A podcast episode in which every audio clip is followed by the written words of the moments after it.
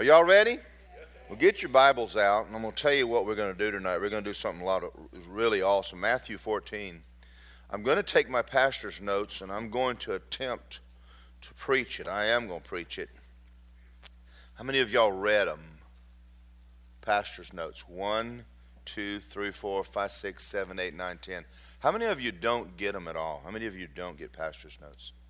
One. Uh, raise your hand. I don't mind. One, two tell Lisa because all of y'all are supposed to have when you if well if you didn't go through Jumpstart, we may not have your email address.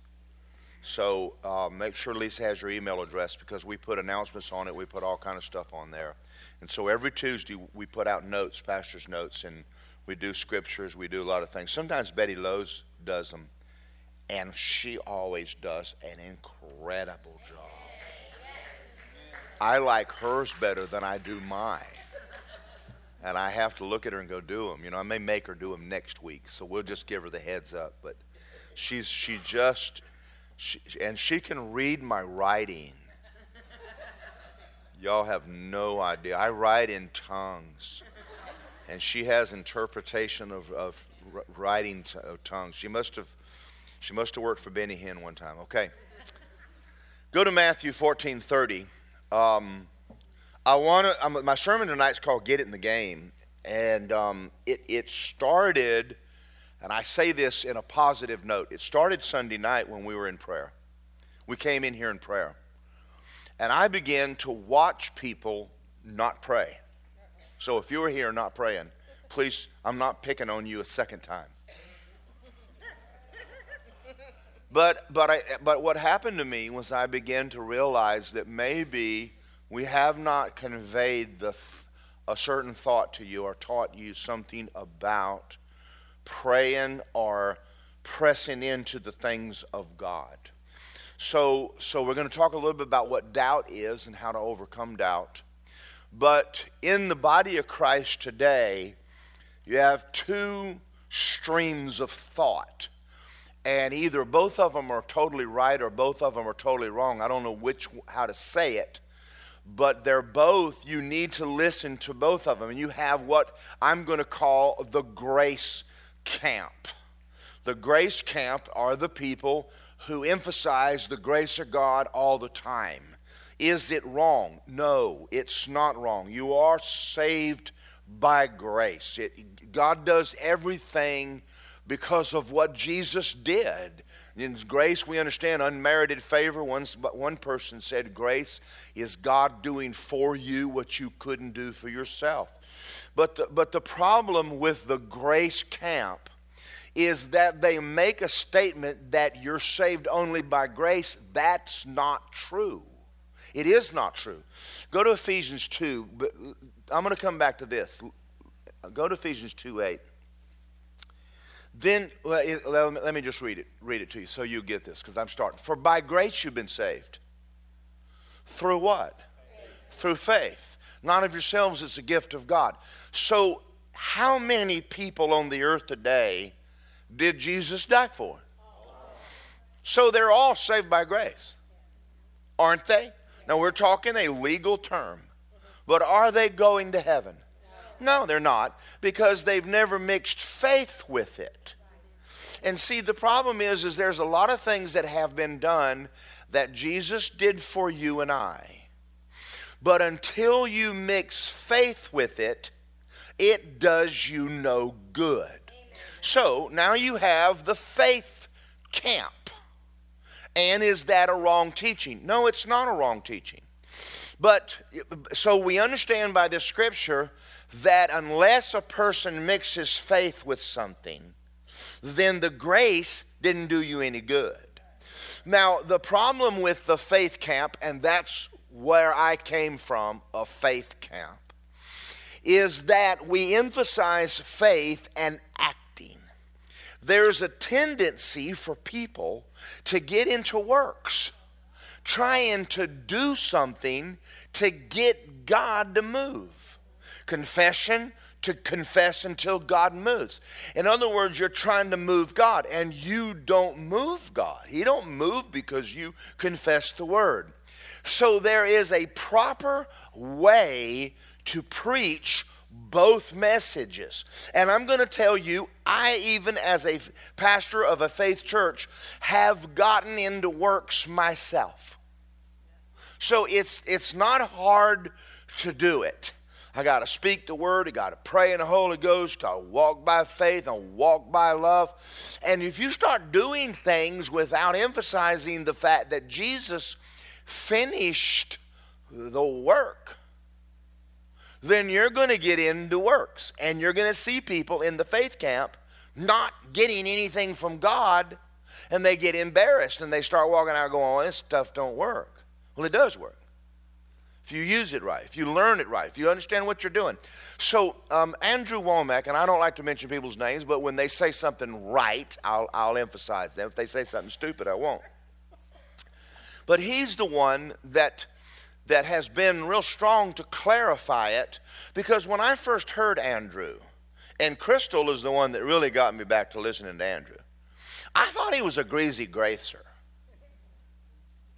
Now, I have a pastor acquaintance, not a friend. He's a greasy gracer. Everything's grace, grace, grace, grace, grace, grace. Well, his son is a hellion with earrings everywhere, and he's just a, I mean, he looks like something the dogs drug in the cat wouldn't eat. And he's just a messed up teen. Well, he's heard grace all his life, and he has no character about himself at all. You know, and so so grace by itself is not a, if that's all you're hearing, you're going to get real loose in your morals.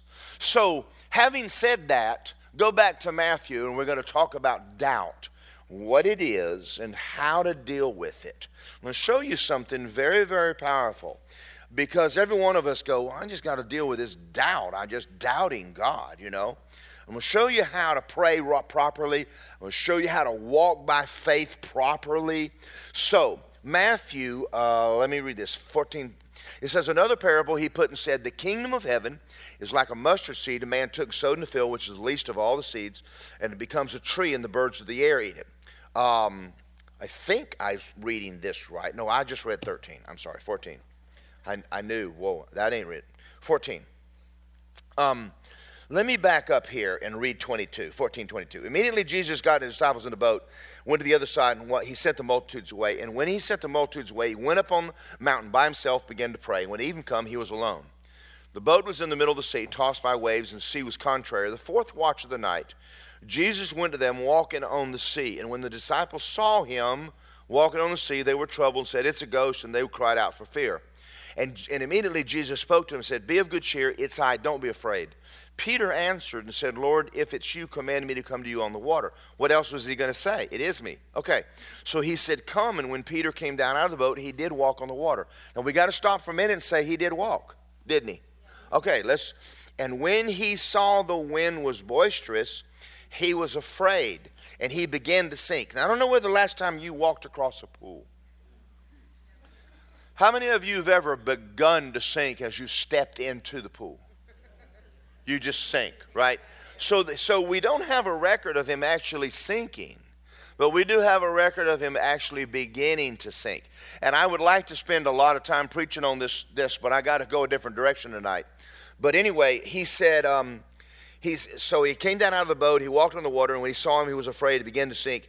Lord, save me. And immediately Jesus stretched out his hand and said, Oh, you of little faith, why did you doubt? Now, so we understand that his faith worked for a while, but he got into doubt. So, what is doubt? Jesus said in Mark 11 23, if you, if you speak to this mountain and do not doubt in your heart, but believe the things that you say will come to pass, you'll have what you say. So, a lot of times people will say, Well, I doubted. And what that means is that they're not fully persuaded and they don't know what to do about it and really have never really taken a lot of time to talk about what doubt really is.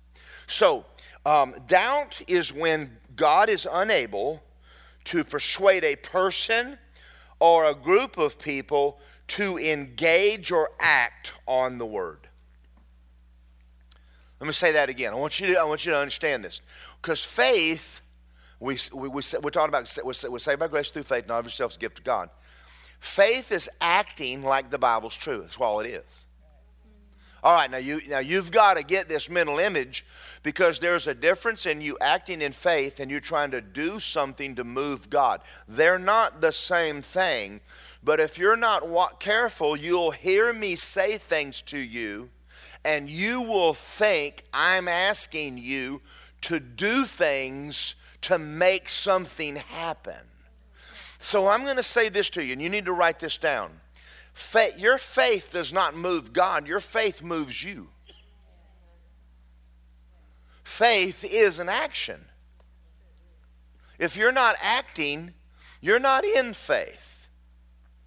It's as simple as this. If I said, um, Come to the house tomorrow night, we're going to have dinner, be there at 7 o'clock. Well, if you believe me, you show up. That's acting on what I said. That's all that is. Now, in the, in the Bible, you're acting on stuff sight unseen because you've got to take the Bible as though God is talking to you. All right, now let me, let me get off this for a minute and prove something to you. Every one of us in this room, I would say at least almost everybody in this room, is born again and made Jesus Lord of your life. There was a day where you prayed a prayer and believed you received it and began to act upon it. Now, you probably didn't become a perfect Christian overnight. You probably didn't look like a Christian at all for a while.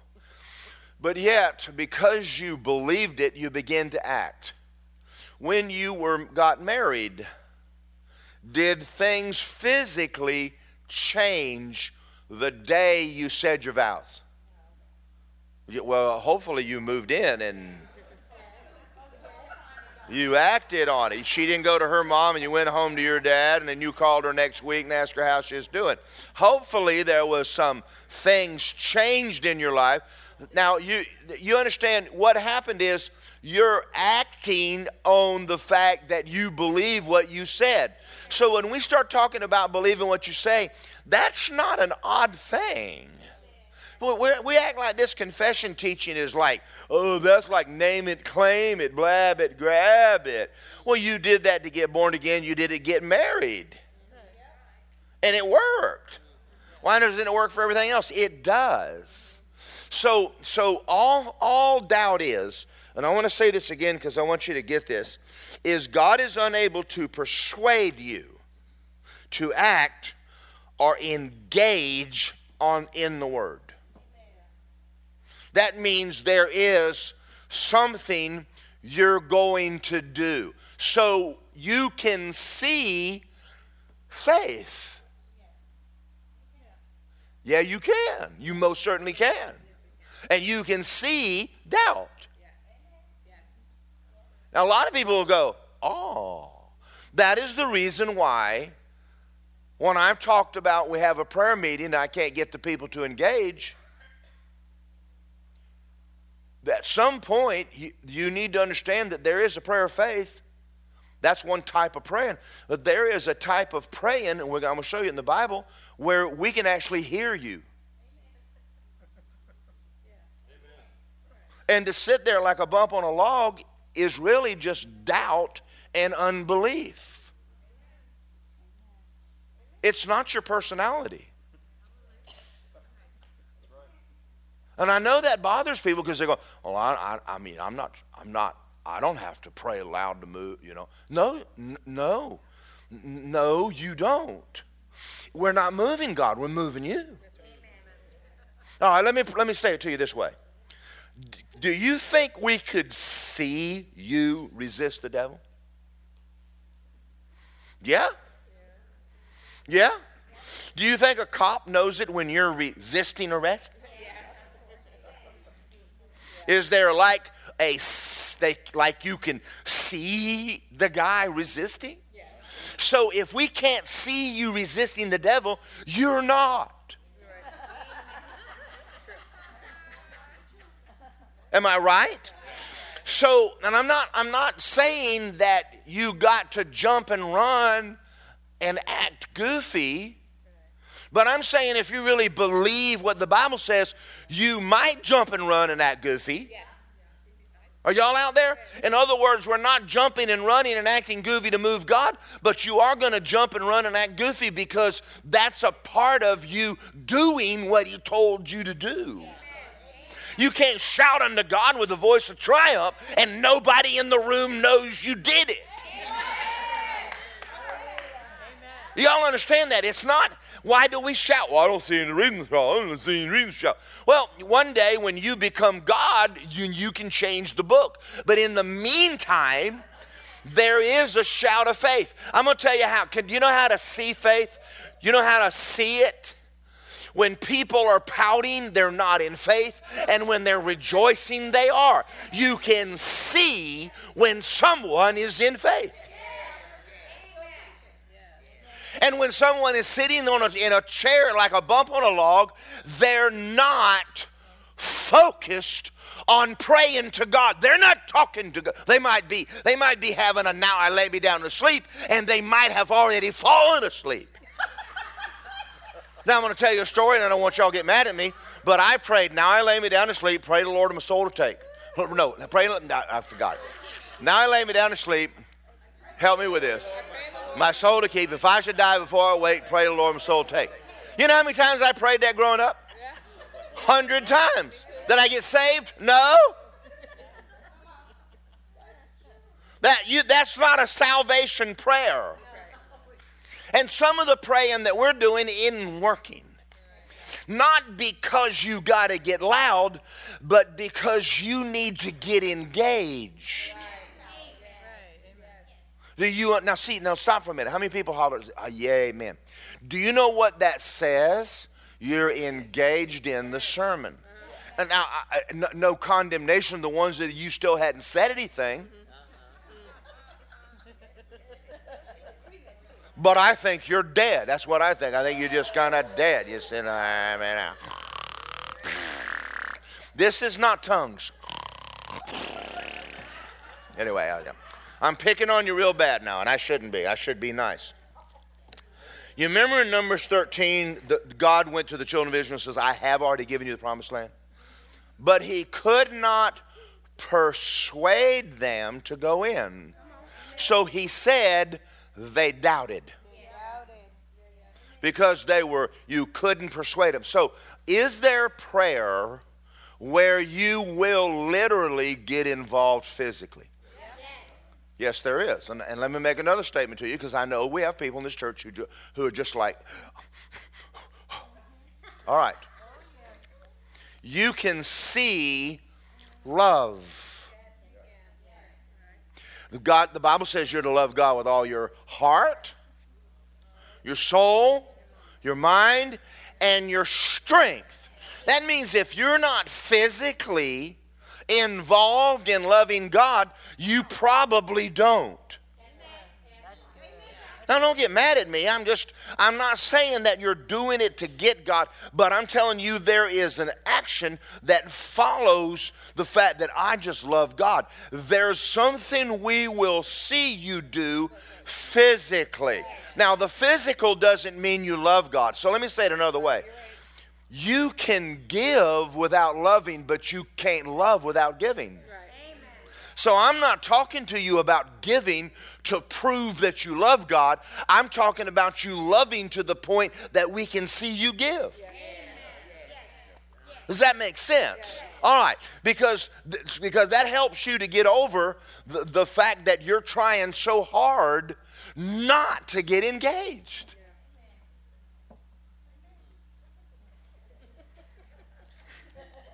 In the process.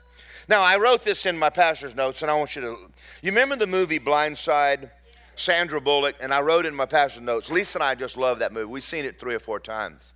It's because it's a true story, it really is. And Michael, the young black man that they picked up and took him home, and you, you know the whole story, that she nicknamed him Ferdinand the Bull. He was just a real docile, but yet he became a great football player.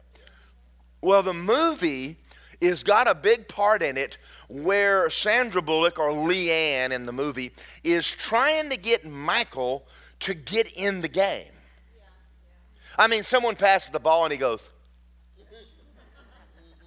right? And, and, and in other words, football is not a spectator sport unless you're in the stands. All right, I'm going to say something to you, Christians, who we can't ever hear you pray. Christianity is not a spectator sport. You need to get in the game. And I'm going to show you in the Bible what it looks like to be in the game. So you can see it, and then after this, if you want to doubt, you can just doubt all you want to. Now, I'm not talking about praying the prayer of faith. I'm not talking about the prayer of consecration. Listen, I pray at home a lot in the bed at night and Lisa's sleeping beside me and she doesn't wake up. I don't I do not pray like this all the time. But I have learned that there are times when you're in prayer if your heart's in it, your body's fixing to get in it. And, and, and it's not like you're doing it to make a point. I'm telling you that when your soul is in this, you're, there's, go, you're, there's going to be evidence you're actually praying, or there's evidence you're actually listening to a sermon, or there's evidence that you actually are obeying God. There, there is an outward manifestation, and sometimes it might get wild.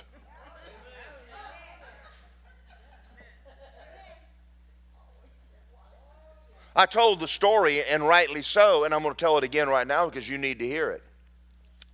When I got born again, even though I was saved, I still felt guilty. I felt like I felt like I was a forgiven sinner, and I felt like I'm, God really doesn't love me. I mean, He saved me because He had to, but He just doesn't like me very much. And I felt like that for a while. And I and once one day I'm at Rhema and it was a Friday afternoon and Bob Yandian was preaching on grace.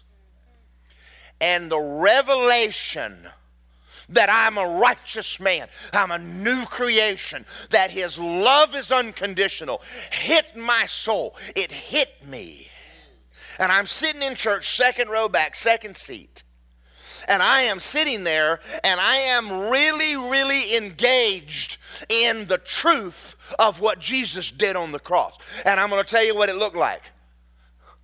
I'm sitting there going, Oh my God. Oh God.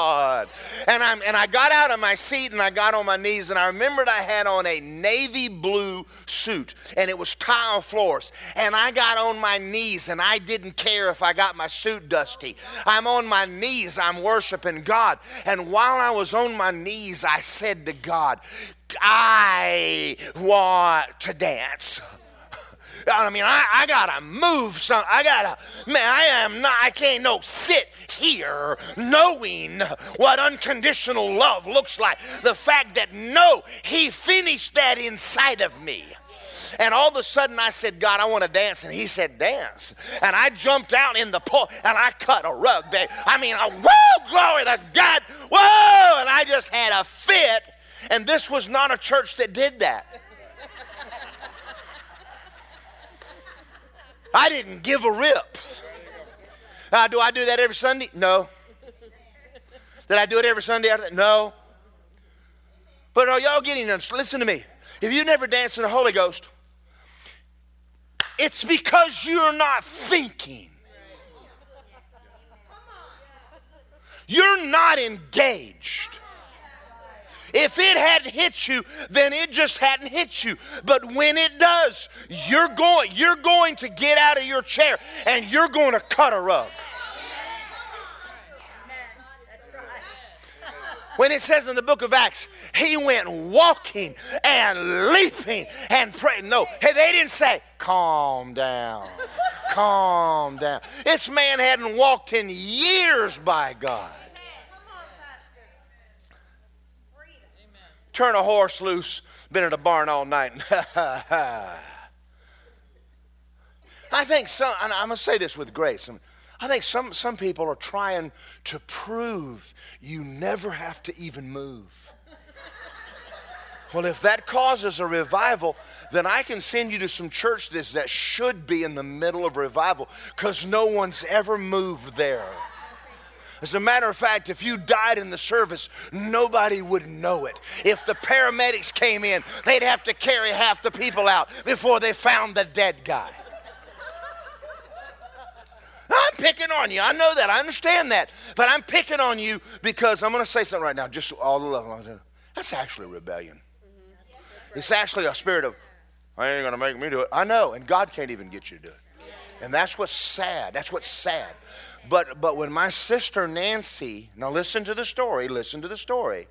When my sister Nancy moved here, her husband Mark w- went off to prison for one year. I'm not going to explain that to you, but I will tell you what they said he did, he didn't. Okay. But Nancy's here with a child that's severely retarded and a boy that's ADHD. And she was having one massive pity party. Oh, Daryl, I'm going to ask you something.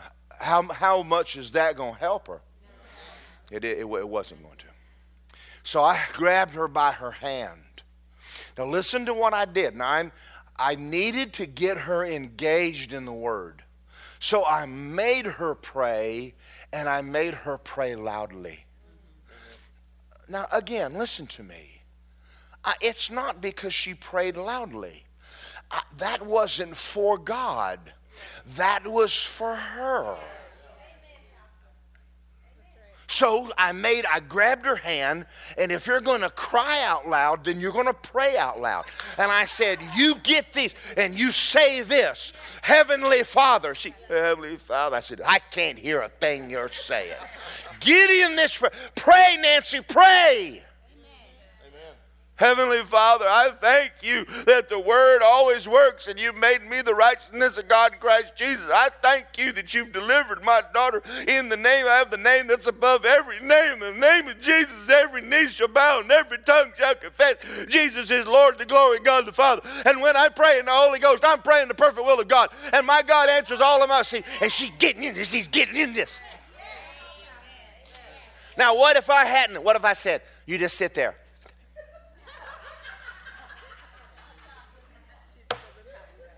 She still have a retarded daughter and a boy with ADHD, guys.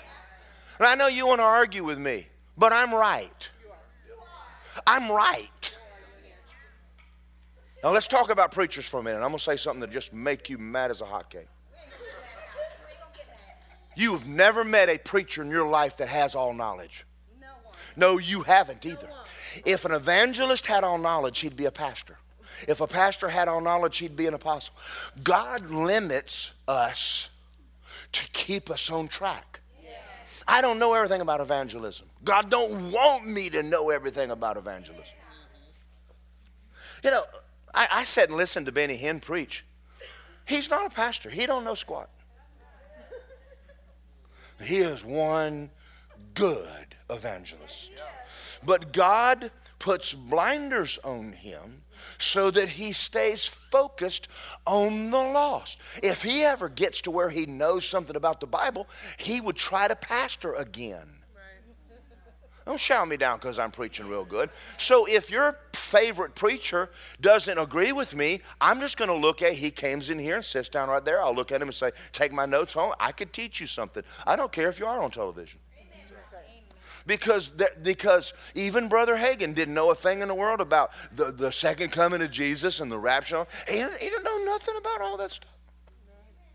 God didn't want him to know anything about it. He didn't know anything. He just don't need to know. It's not his, it's not his call. Didn't listen. Are y'all out there? Did you go home? So for you to run around thinking that Kenneth Copeland, everything, eh, he just, Kenneth. now I'm gonna say something about the school I went to, Rhema. I mean, when I left, everybody thought that Kenneth E. Hagin wrote the Bible. And people have a tendency to walk around going, and they're just enamored. And then we thought, because we went to Rhema, that we knew everything. Took us a while to figure out we didn't know squat. So going to Bible school doesn't mean you're in faith. Having knowledge of the Bible doesn't mean you're in faith. Praying every day, going to church doesn't mean you're in faith. Well, that may make you mad, but I'm not. it, it, that's why God does that so that you will have to go different places to hear the Word of God because you don't have any single guy that's running around with all knowledge. And, and, and I heard a man, I won't mention his name, but he preaches on the family. And when he preaches on the family, it's excellent. But he did a CD one time says when God doesn't make sense, and he preached on how God makes you sick to teach, and it was just pure unadulterated 60 minutes of pure trash. Yeah. But I got all of his books on the family because he is a genius. I'm ho- I hope I'm helping you. So, so if somebody that you listen to doesn't uh, know this, well, then send them my CD.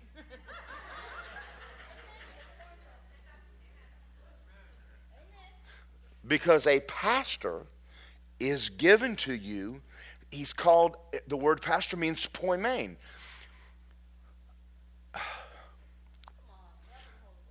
Do y'all understand that?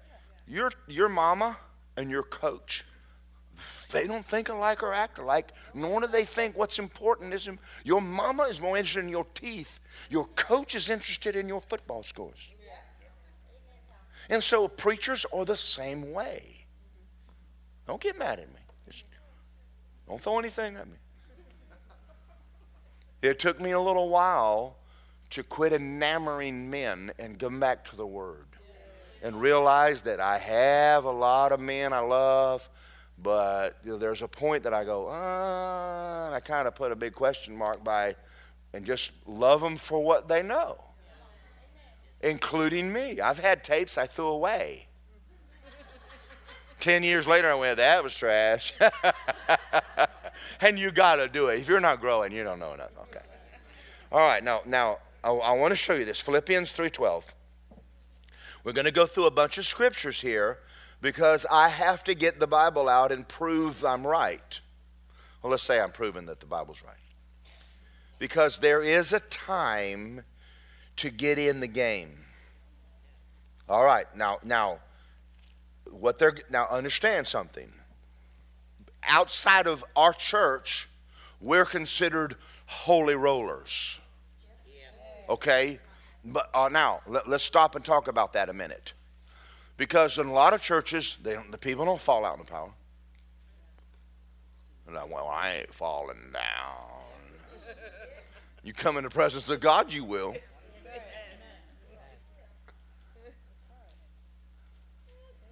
Lisa's sister, and, I'm, and her name's Bonnie, and maybe I shouldn't have told you this. She came out of a Christian Missionary Alliance church. She came to this church for a while. She just loved it. But this thing about that, and, and in their church they believe in salvation and healing, but not this tongues thing. And they don't believe in falling out in the power. But she loved coming on Wednesday nights and hearing me preach. So she'd come and she'd sit there, but she absolutely, you, you ain't, you ain't pushing me down. So, you know, the Holy Ghost is cool. He knows what you say and He will set you up to get pushed down. Don't tell God what you ain't going to do. so one, one Wednesday night, I remember I was preaching on strength, and I said, if you want strength, come up here. We're going to pray for strength. And she said, you know, that really couldn't hurt. And, I, and she, so she got up and came up. And so I walked up to her and I said, she lifted her hands up and says, Heavenly Father, fill me with strength. And I touched her and he did. Boom, down she went. She said, I tried to get up and couldn't. And I walked by and I said, Bonnie, while you're down there, start talking in tongues. And she went, Shut up on my body just decided I'm just tired of fighting with God and laid in the floor and spoke in tongues for 10 or 15 minutes and then got up. And what do you call a Christian Missionary Alliance, Pentecost, Charismatic, Pentecost, what do you call I don't know. Messed with. All right. They call us holy rollers because there are times we have Holy Ghost services. Now, when we have them, you're going to hear words like press in And people will say this you're manipulating the crowd. No, we're not manipulating the crowd. We're saying that if you want to get in the move of God, you're going to have to you're going to have to make a decision to get in it. So I'm going to prove it to you. I'm going to prove it to you even the ones of you that don't like my sermon tonight. Listen to me. I've had people that I've walked up to and said, I want to be filled with the Holy Ghost. And I say, well, Luke 11, and I get them to pray, Heavenly Father, I see in Luke 11 that if you, I ask you, you'll fill me with the Holy Ghost, I'm asking you to fill me. And then I'll say, start talking in tongues. And they will sit there and wait on God to jack their jaw. Am I right? What's going to happen? Nothing. And they say, What if I say something wrong? I'm pretty sure God can take whatever you say wrong and change it. But, but if you don't pedal the bike, it ain't going anywhere. So I've done things, and I know that it's dangerous for me to tell you that I do this. Because you'll say, I'm making them talking, you whatever. But I've given them words to say before, like Shandai. I'll say, say Shandai. They'll go, Shandai. And I'll say, say Shandai Shandabaka. They'll say Pretuninokupa. I said, that's not what I said. I said, that's tongues. Keep going. And they'll go, oh, I thought it would be hard. And then they'll start talking. But when did they get it? Well, they had it when they prayed. But is there an outward pressing in? Yes, there is. You've never entered the presence of God if you don't press in. Now, now, now here's where it's different. I didn't say you weren't born again. I didn't say you had, didn't have Jesus in you. I said you will never enter the manifested presence of God in a building if you don't press in. Now, you can disagree with me all you want to. Just sit there until you die and go to heaven and go, I never had a anywhere. And then the Lord will say, Well, you were in a church 173 times and it happened, and you just said that. You know, when I, when I was a kid, no, I don't, I don't agree with this, but my, this is the way I learned to swim. My dad was a captain in the Marine Corps. And so we were in Doraville, Georgia, and I walked up and said, Dad, I want to learn to swim. He just picked me up and threw me in the pool. And my mother said things to her that I will not say to you.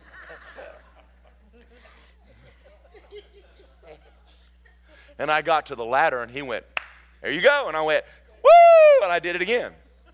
That took me about a month or two to put my head down, but doggy paddle was good for me because that was better than what I was doing because I used to get to the kiddie end and pretend. But I'd never been to the deep end until somebody, boom, Every once in a while, I want to throw some of y'all right in the middle of the will of God. Just diapers and all, baby. Shut up! Have at it, baby. Go to town.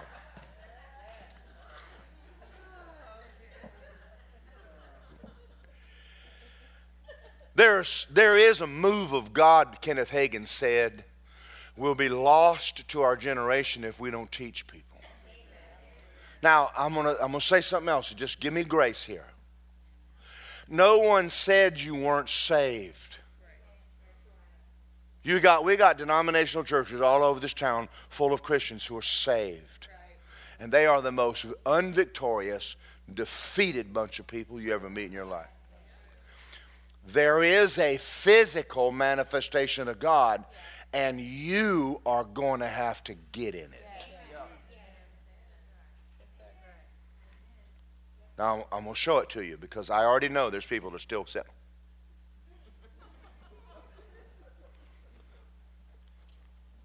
Philippians 3:12 Not that I have already attained or I'm already perfected. Was Paul born again? But I press on that I may lay hold on which Christ Jesus laid hold of me. Now, he's pressing. I'm not saying that he's jumping in the Holy Ghost, but there is a, an, an attitude of I'm going further in God than I've ever been. And you have to make a decision to do that, or you will stay where you are. Now, again, let me make a statement to you. We've got people in churches today that, for the last, I mean, in, we got people in this church that were at a stage of development when I started pastoring 30 years ago, and they're still there. They haven't grown an inkling. They hadn't pressed in. And, and the whole thing is, is that I'm saved. Well, if you want more of God, you're going to be the one that has to start moving. And that sounds odd. It's a little, it's a hair more than just read your Bible and do a devotional. All right. 2 Timothy 1 6. Maybe I should just let you pop it up on the screen instead of trying to find all the scriptures. 2 Timothy 1 6. Therefore, I remind you, stir up the gift of God which is in you through the laying of my hands. God has not given you a spirit of fear, but power, love, and a sound mind. Not a, it says, not a spirit of timidity. So sometimes it's just your flesh.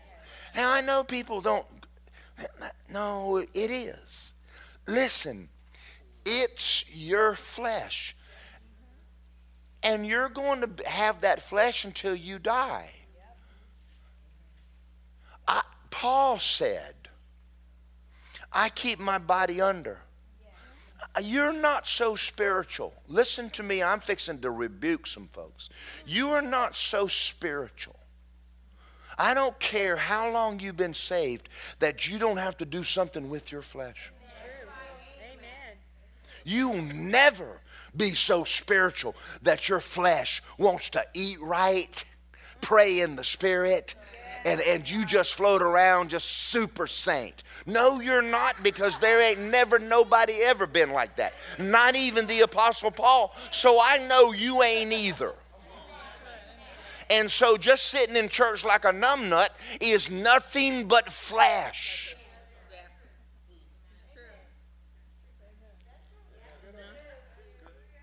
And I'm going to show it. I'm going to show you this in a second because we're going to get down there. Colossians 4:12.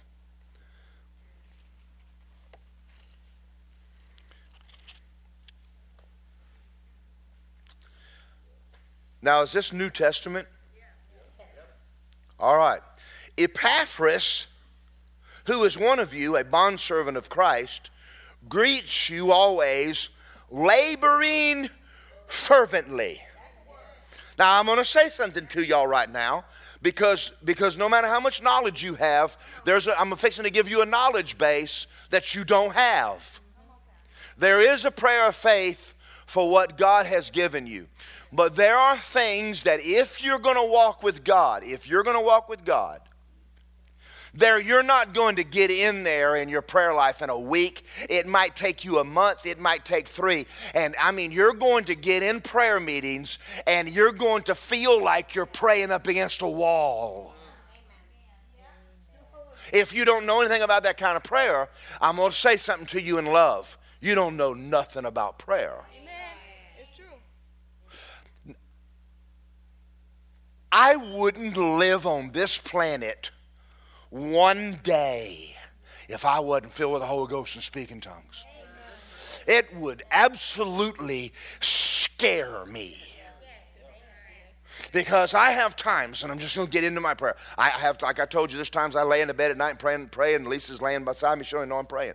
But then there's other times that ain't cutting it. And I get up and I close the door and I go in the living room. And then by the time she gets up and starts breakfast, I might be able to do a little bit of praying.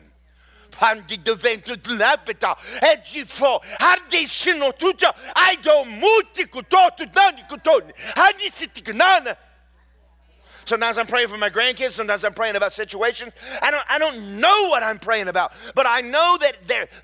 Are y'all getting it? it, it, it they, they ain't no way to be fervently quiet. Right. Amen. Hallelujah. Anything that's got any power makes noise. Motorcycles, airplanes, I don't care. If you're never noisy, you're powerless. Now, do I make noise just to make noise? No, no, no, no. Do I think God hears me because I'm making noise? No, it's not for Him, it's for me. Woo. Now, this is a different type of praying. Now, I will say this. You notice people don't pray fervently, they also never lead anybody to the Lord.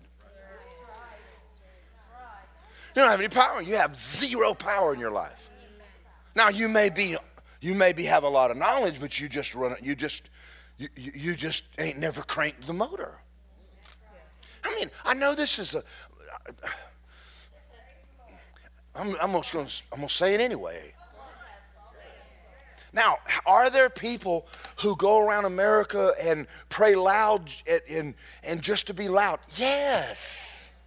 Yes. Is it wrong? Yes. If you, there is an interceding in the spirit, but you got to get pregnant to do it. If you, if, if, if the Holy Ghost hadn't got you pregnant, don't groan. Because you just making noise. If a baby ain't in there coming out, just just get up and go eat breakfast. Just don't. Now, I'm going to go back as I feel led by God to do this. I'm going to share with you uh, about my experience with Nancy, my sister. Now, I understand intercessory prayer because when I went to Rhema, they taught us intercessory prayer because Kenneth Hagin interceded. And it is viable, it is in the Bible. Paul did it, everybody in the Bible did it. I'm going to show it to you in a moment but it isn't something you just do all the time. And there are people who call themselves intercessors, and where they're wrong is that they're trying to move God by praying uh, hard, long, and all the time, and that's wrong. But you can't throw the right away because you got a bunch of goofballs running around having prayer meetings in America where they're running around the city trying to pray the devil down and the, all this other junk, and it's just junk. But there is a real.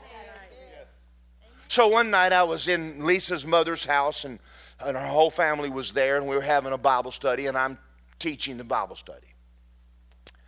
And the Holy Ghost came on me real strong and said, Pray and pray now. And I begin to pray. And I prayed. I, you don't pray quietly when you intercede. I'm going to tell you right now. You intercede and you, you will not be quiet if you are. But the Holy Ghost kept whispering in my ear, so sweet. Please, please, please do not stop. Please do not stop. Because Lisa and her brothers and her family got up when they had ice cream. And I'm thinking, they're eating ice cream and I'm in here praying. and I'm thinking about ice cream while I'm interceding. And God's got something He needs me to pray through. And I prayed and I began to cry, I'm lost. And I began to just weep and groan in the Spirit. Well, long story short, Lisa, how long was I in there? 15 minutes, 20, I don't know. It seemed like a long time. And when you're praying like that, you want so bad for someone who knows what you're doing to walk up and sit with you and lay hands on you and help you pray. Because it's it's it is laborious. It's like I never had a baby, y'all know that. But if that's having a baby, it is tough to have a baby. I'm gonna tell you. Because you can't just quit. I mean, you're you've what happens is you've taken that person's place. And I felt what Nancy felt. And I found out later I was praying for Nancy. So when I got up, I said, God, who am I praying for? He You're praying for Nancy Caller. Well, Nancy had died on the airplane going to Boston, had gone to hell. Now, I know that there's things happening in people's lives, and we're not changing them. And I say this with grace because we've got people too stubborn to learn to pray. It's stubborn to not learn how to pray. And I'm talking about people who should know. So, anyway, Nancy came up out of hell. And I began to laugh in the Holy Ghost, which means I knew I had that I had broke through. Mm-hmm. So I called Nancy and I said, What are you doing? She goes, I had to leave Mark, and she goes in this spiel. And I said, Where are you? I'm in Boston. I said, Get, I paid for a plane, got her down here. When we got her in the apartment, she wasn't born again.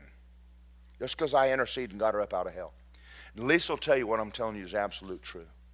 She would sit and look at one spot and never bat her eye like this.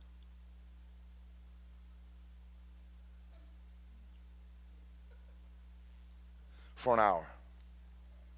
Depression, just completely depressed beyond measure. Well, do you think she can pray for herself? No. Intercession is when you take someone's place. It is a viable type of praying. So anyway, I looked at her and I said, Nancy, I'm going to pray the sinner's prayer with you. Got her born again. And the moment she got born again, she that she's like began to talk, but she was still negative. Like, I can't go home to Mark. I can't go home to Mark. You dead. And she, I said, and my mother, and I say this now because she's going to heaven. Sometimes you need to get away from your in-laws so you can help somebody. Because mama's doting over go, Shut up and leave her alone. My God, I'm trying to help her. So I said, look, so I got Nancy and took her to my house. I say that in grace. Because sometimes you just need to get away from people, especially in laws. And if someone doesn't understand that kind of praying, don't pray like that around people don't know, because they already think you're crazy anyway. Just, just leave that for you and God. And they one day they might grow up and learn something about prayer. So I got her into my living room and we got her filled with the Holy Ghost. She laid in my living room floor. How long does she laugh in the Holy Ghost? Eight hours. Just drunk in the Spirit. Oh, I don't know why God would do something like, well, then you've never been to hell. It's called This is the Refreshing. Well, after that, Nancy was like real normal. now, let me ask you a question.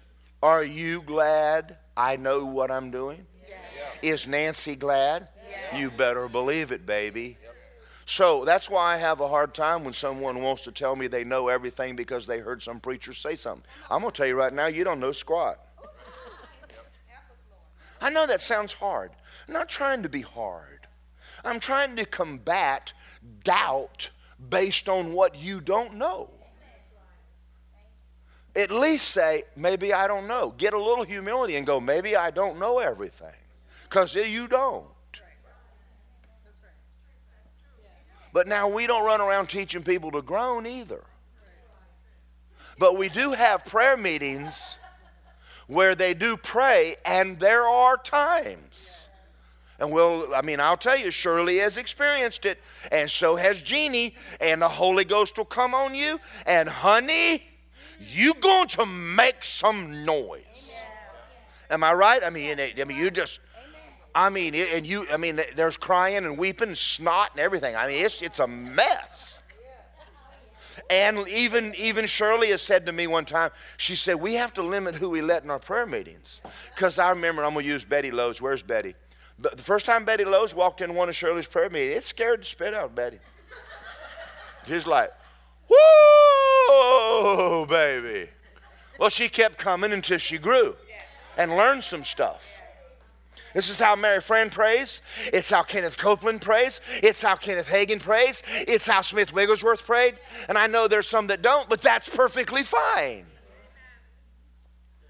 That's between them and God. I'm just going to go by the word. All right? All right, I got a few more minutes here. James 5:16, just turn over there. Can you pop that with me on the amplified Bible cuz I want them to see it in the amplified. And then go to Acts 2:5.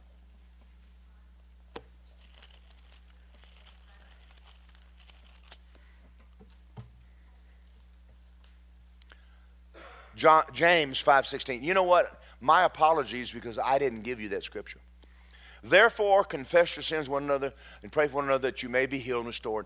The heartfelt, persistent prayer of a righteous man can accomplish much action that's and affected by God is dynamic and can have tremendous power. Now, it says in one, the heartfelt, fervent prayer of a man in right standing with God makes tremendous power available. What kind of prayer is that? Oh, that's not the prayer of faith. It's, it, there's, a, there's a type of prayer that is completely different than go to bed at night or praying the prayer of faith. There is a fervent, heartfelt power. It's where power is produced. All right. When the body of Christ prays like this, you see people getting born again. All right. Acts 2 5. I want to read this to you so you'll see it in your Bible. I want you to see it. And there were dwelling in Jerusalem Jews. All right, let, let's go back up to 4. And they were all filled with the Holy Ghost, and they began to speak in tongues as the Spirit gave utterance. Now, right? Now, this is how this prayer meeting went. There's 120 of them in the room, and God filled them with the Holy Ghost, and they all sat there like this.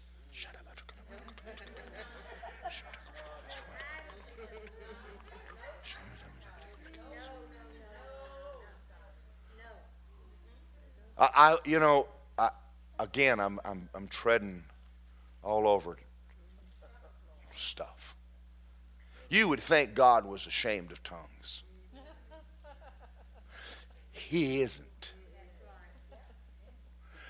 If you live in Florida and you want to pray in tongues everywhere, just make it sound like Spanish. And then pretend like you're on the phone. Dad, I'm dad, I'm what about Santa Madison Valley Penguin? Dad, no, no, no, Ain't nobody thinks anything about it.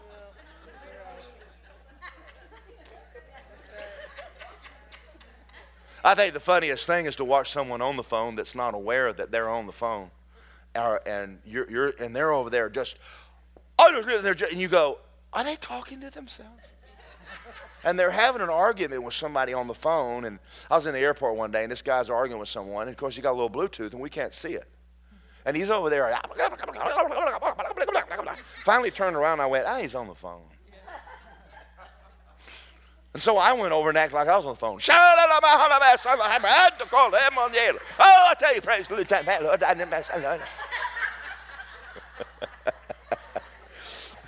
Ain't nobody thought a thing about it. Now, I was going to finish reading this. They were all filled with the Holy Ghost, began speaking tongues. There were dwelling at Jerusalem devout Jews from every nation under heaven. And when this sound occurred, what sound? This quiet, quiet sound God sent of a gentle breeze. Honey, it sounded like a 747 landing.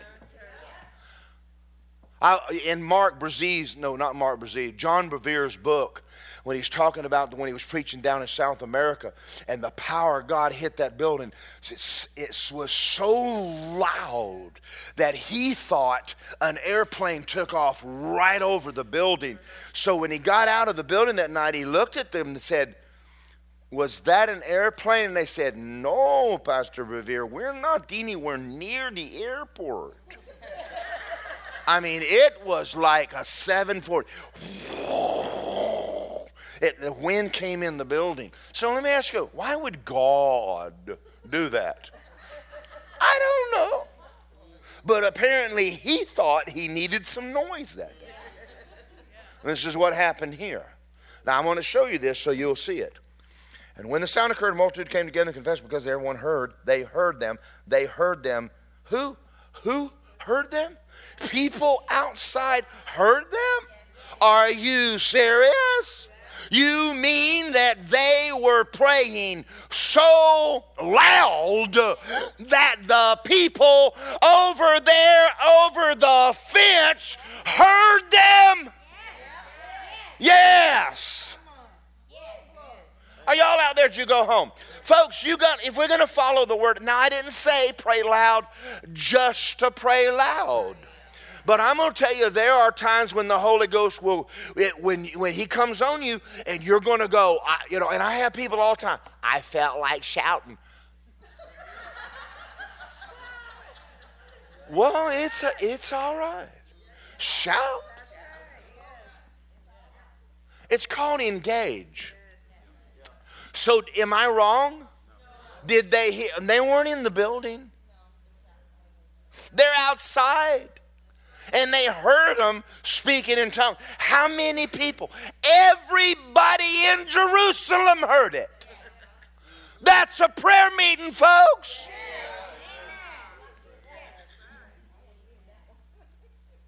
Oh, I just don't know why, God. Oh, I don't either. But I've had my neighbors before wonder. But not every day. Hallelujah.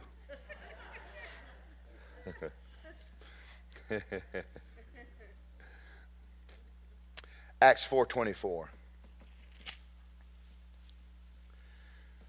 And when they heard that, they what their voice? They raised it. All right, let me ask you a question. How in the world am I going to get in agreement with what you're praying if I can't hear you? It's really hard to get in agreement with you when I go, Are you praying?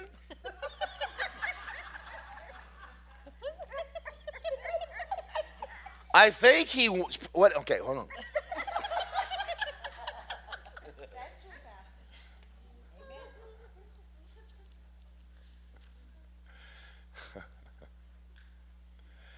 I'm being mean, ain't I?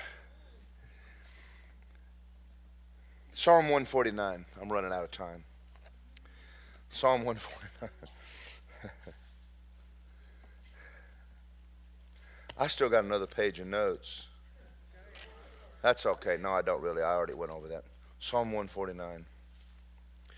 This is a scripture that Lisa and I have used. Are y'all understand? I'm, I'm, I'm saying this with all the grace that I can in my heart because I'm dealing with something.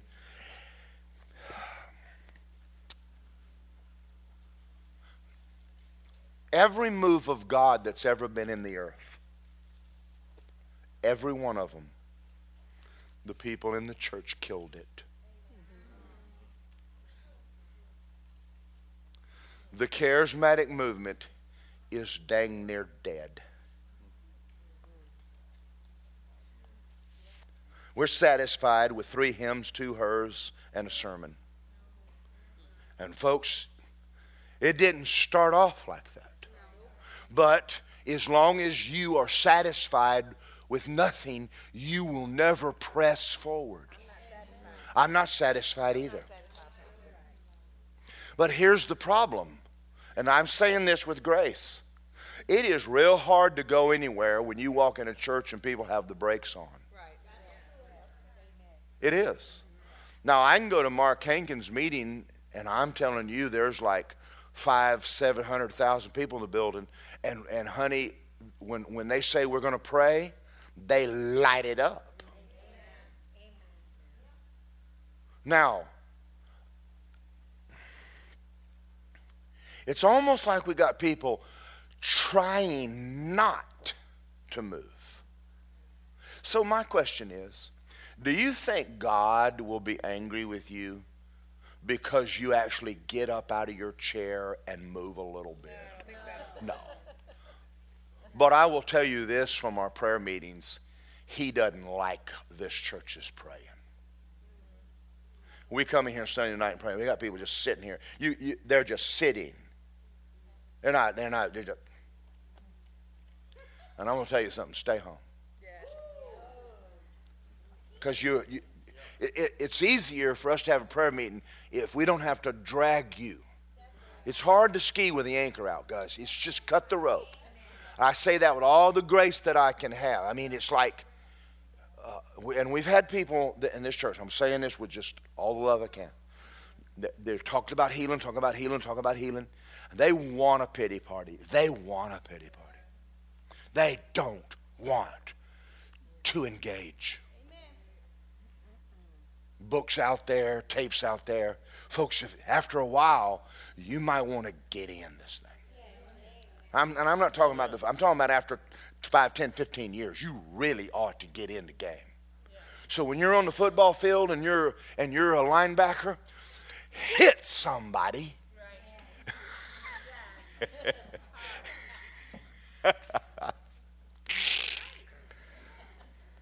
I'm going to tell you a story in a minute. It has nothing to do with this, but it's funny. So, anyway, Psalm 149. Let's read it.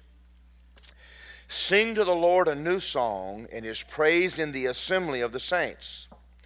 Let Israel rejoice in their Maker. Let the children of Zion, that's the church, be joyful in their King. Let them praise him with a dance. Well, that's Old Testament. Let them sing praises to him with the timbrel and the harp. For the Lord takes pleasure in his people. He will beautify the humble with salvation. Let the saints see, be joyful in glory. Let them sing aloud on their beds. How, what on their beds? Out loud, in your bed, at night.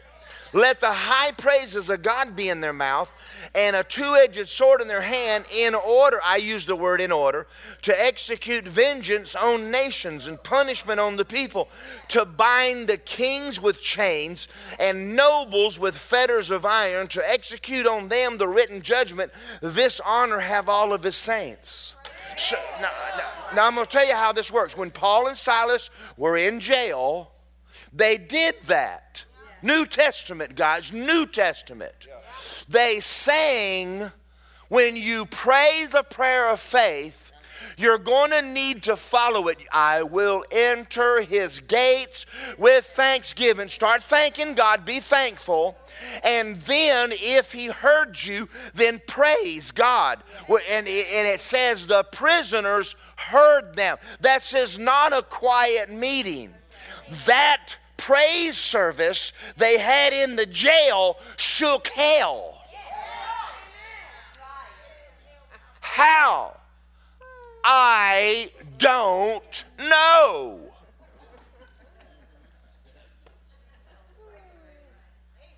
I have no idea. But I know from experience, and I'm not preaching experience, but I know from experience, there are times that I have prayed and prayed and prayed and gotten nowhere. But then when I started worshiping God, the answer came in on my praise. And I didn't praise quietly, I praised outwardly. I was a little bit loud about it. And every once in a while, I got real loud about it. And I was going through hell, so I wasn't happy. But I got out. I got in the game. I, I, I see. I don't know. I don't understand the spirit realm. One day when we get to heaven, we will. But in the meantime, I do know something about the spirit realm. There's something about a shouting saint that drives devils crazy as all get out. They can't handle it. Woo! Glory to God. You can change an atmosphere in a room. I mean, everybody throw. Walk in and go, Oh, glory to God. Everybody goes. Every devil just dove out of windows, everything. When does it? I don't know why, but when you open your mouth and start worshiping God, I'm telling you, you clean a house out. The devil just run him off.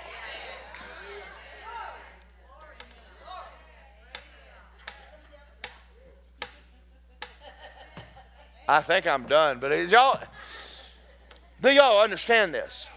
Now let's go back over something real quick. I, am not talking about just making noise just to make noise. And I'm not asking you just to jump and act like a fool. But I am asking you to get in the game. If, if we're having a, a, a worship service, sing. Out loud. You're the choir. If we're having a prayer meeting in a funeral home, pray quietly.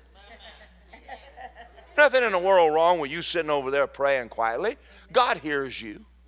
But if we're having a prayer meeting where we're dealing with stuff, folks, uh, it's okay. I just went through scripture after scripture after scripture. So, what is doubt? It is God and the Bible is, un, uh, is unable to persuade you to act on that scripture.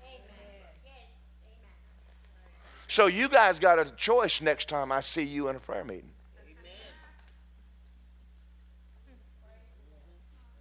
You come in here and sit quiet, I'm going to tap you on the shoulder and just ask you to go home. I'm being serious. You say, well, that's. No. No. Who's it good? It's, it's for you. Boy, I'm like just going all night. Does this help y'all?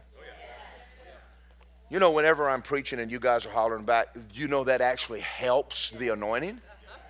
How? I don't know, but but it does. It really does. They will actually think y'all are saved. They come here and go, that's a good church service. You know why? Not because of my preaching, but your response to it.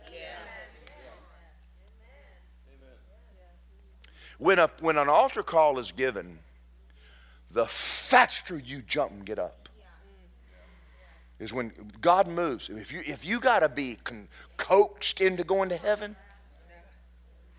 are y'all, there's something's wrong. I don't want to go to heaven. I want to go to hell. Please go to heaven. Please. Oh, God, don't make me go to heaven. You're a nut. When I went to a crusade in Atlanta, he gave that altar call. I left my chair. Whoa! Did I get saved because I ran? No, I ran because I went, oh yeah! Do y'all see the difference? You can see faith.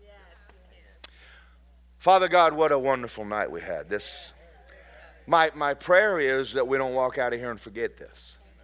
There's got to be a change in some people's prayer lives in order to engage and get in this thing, and the Holy Spirit's working with us and helping us. And maybe with some people, they don't understand in their head, but they never will until they obey. Obedience brings the revelation. It'll never be the other way around. They will obey God first, then they will understand what it is you're doing. And for the ones in here that uh, have learned how to pray and engage, I pray that, that we would not turn our confession into works. We would not turn running aisles into works, because it's not. It's not going to move you, but it moves us. And as we move, we know you move when we move. And it shows that something's happening inside when they can see something we're doing physically. And Father God, I pray we walk out of here tonight with an understanding of the difference. And we give you thanks for that, sir, in the name of Jesus. Thank you for listening to this powerful message by Pastor Daryl Morgan. We hope it blesses you. If you would like more info on Word of Life, sermons, and free downloads, please go to wordoflifeapopka.com. Thank you and have a blessed day.